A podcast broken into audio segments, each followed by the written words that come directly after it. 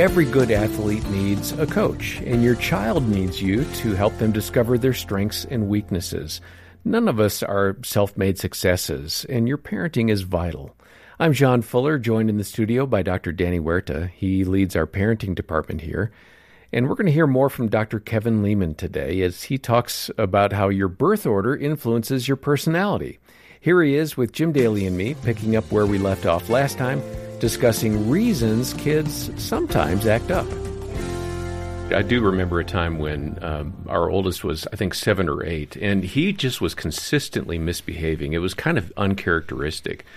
And Jim, you've heard me share this story before. I actually talked to one of our counselors here at Focus on the Family, and uh, we met with, with her, and, and she dismissed me and talked to, to our son for a little bit, and then brought me back in. And she said, "Well, Dad, I think I think he's really just wanting you.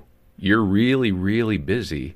and he's feeling like he's not getting you. So I think there are times, don't you think, when when kids do misbehave and it really is just cry for help. You know what? I'm just not pouring in like I can. So what's the purpose of nature of a child, 8 or 9 years old, misbehaving? My point would be, well, he's probably an attention getter. To wit, he needs more time with you. Couldn't verbalize it though. Sometimes kids are revengeful. Hmm. Our prisons are full of people who grew up feeling hurt by life.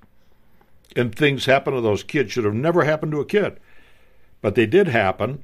There was no rescue plan. No one came alongside of them. Uh, no one brought them to Christ. You know, they just went off on their own, and their whole thing is is being vengeful toward other people. They're hateful toward other people. Well, the world they grew up in was hurtful. So, if you had a kid grow up in in fantasy world USA. And in fantasy world, everybody was kind. There wasn't a thief in town. And uh, then you brought him to Thiefville, where everybody's a thief. That kid would be shell shocked. You know, that kid would run run back. Now let's reverse it. Bring up a kid in Thiefville where everybody's dishonest, and now bring him to fantasy world where everybody is honest. How's that kid going to behave? If they see a watch in a restroom that was left, what are they going to do with that watch? They're going to stick it in their pocket. Why? Because that's what they grew up with. So the mantra, that imprinting, whatever you want to call it, in this book, I call it the three basic. There's four, but the fourth one you don't see very often. So we'll deal with the three: attention getting, power, and revenge are mostly the motivation behind the poor behavior, the maladaptive behavior that you see in your home with your children. But you need to understand that message that the kids are feeling like they need more parent, they need more love, they need more acceptance. And that's that's the art of being a parent is making that kid feel special. Hmm. No, that's a good way to look at it, and that's part of what you've included in your book there. Kevin, you're known as the birth order guy, and some people may not be familiar with that, believe it or not. Really? How many, how many millions have you sold of that book? Many trees died in its honor. and it's a great concept. It's one of those, you know, rare thoughts that you were able to grab and put into a book, the birth order book. But just lightly tell us how that functions and how that helps to shape who we are. I'm sure we're not locked into that, but you generally learn certain behavior patterns depending upon where you are in the pecking order of your birth, right? Well, firstborns are the movers and shakers in our society. There are leaders, are political leaders, there are senators, our congresspeople, there are presidents of the United States, there are astronauts in outer space, if there's something technical, the engineers, the accountants, you're going to see an inordinate number of firstborn and onlyborn children. They're sort of psychological cousins to each other. They do very well in life. The child right beneath them is a disadvantage. If that child's a middle child, they're going to end up a mediator, a negotiator, a compromiser. They're going to be good at seeing life from both sides of the fence, which is pretty good. I love to tell middle children of the peanut butter and jelly sandwich. The babies of the family, if you name a comedian right now, in all probability you're talking about a baby of the family. Just name one. They're they're babies across the board. Very few exceptions. Mm-hmm. All the late night TV guys, I don't think they're very funny, quite frankly, but they're all youngest children. Why is that? What what what action is in play there that makes them predominantly come from The achiever role was filled by you firstborn children Okay. The next child in line is the opposite of the of that firstborn. Mm-hmm. So there's two roles, whatever they are. So that baby the family is that humor guy. He can't compete, and that was true of my life. I couldn't compete with my sister and brother, so I became the best of the worst. I graduated fourth in my class in high school from the bottom. I mean, I was taking consumers mathematics. That's bonehead math as a senior in high school. I couldn't get it in college. I finally did get in college on probation. I mean, most of you know my story. I mean, uh, it was terrible. But you know, along came this woman when I was 19 years old after I was thrown out of college, and she was the one, my future wife, who I met in the men's room of a hospital, believe it or not. She was the one that God used to turn my whole life around, and God gave me motivation. And I'm thankful for those years I struggled.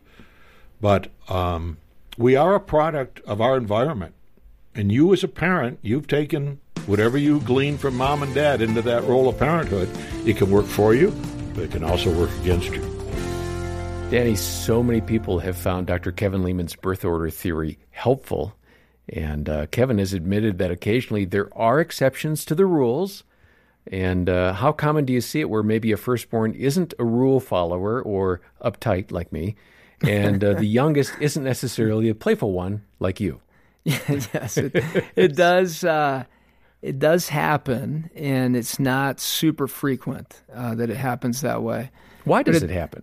Why does it happen? It's interesting. It's a family systems uh, thing. This is how uh, we we fill our role. What's interesting with personality, it comes from the word persona. So you're putting on the mask within the theater, right?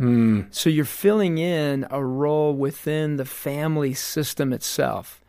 Birth order takes interesting twists and turns when you see a blended family, when you see a single parent, when you see young parents compared to older parents. Uh, And that would take too long to go into much detail on That's that. why there's Dr. Kevin Leman's great book, by the way. That's right, exactly. but in this, don't feel bad if your child, your firstborn, is not that leader and rule follower. Uh, there are unique characteristics that that child is filling through their unique personality. And again, personality are behavior patterns that uh, help a person adapt to their environment, right? And then they also express themselves through that personality, and it's shaped within the culture that they're in. What you want to do is create the culture of your home. There is no pressure for your firstborn to be the rule follower or the leader, the rule maker. And neither is it uh, a rule that your youngest one needs to be a playful one. Uh, if they're not and they're more serious, that's okay. That's the that's the role they're bringing into the culture of your home. And as a parent, be creative with that. Have it be the culture of your home, and maybe it doesn't meet the same criteria or the same type of pattern as other people's homes within this birth order, uh, and you have a unique home, and that's Yeah. fantastic. Well, we want to be along the journey with you at every step of the way and uh, Focus on the Family for over 45 years now has been helping parents, equipping parents, inspiring parents. Uh, we want to be there for you, and we have a wealth of tools to help, including our free parenting assessment, which takes just a few minutes and covers a wide variety of things you might be dealing with or will be dealing with. We're going to link over to that free parenting assessment in the show notes, and we'll have details as well on Dr. Kevin Leman's book about uh, effective discipline called Why Your Kids Misbehave and What to Do About It. Uh, we're making that available to you for a one time gift or monthly pledge of any amount to the ministry today. Donate as you can. We'll say thanks by sending the book to you. Details are in the show notes. Next time, we'll hear from David Kinnaman and Mark Matlock. Uh, they'll be talking about how to help your teenager grow in their faith.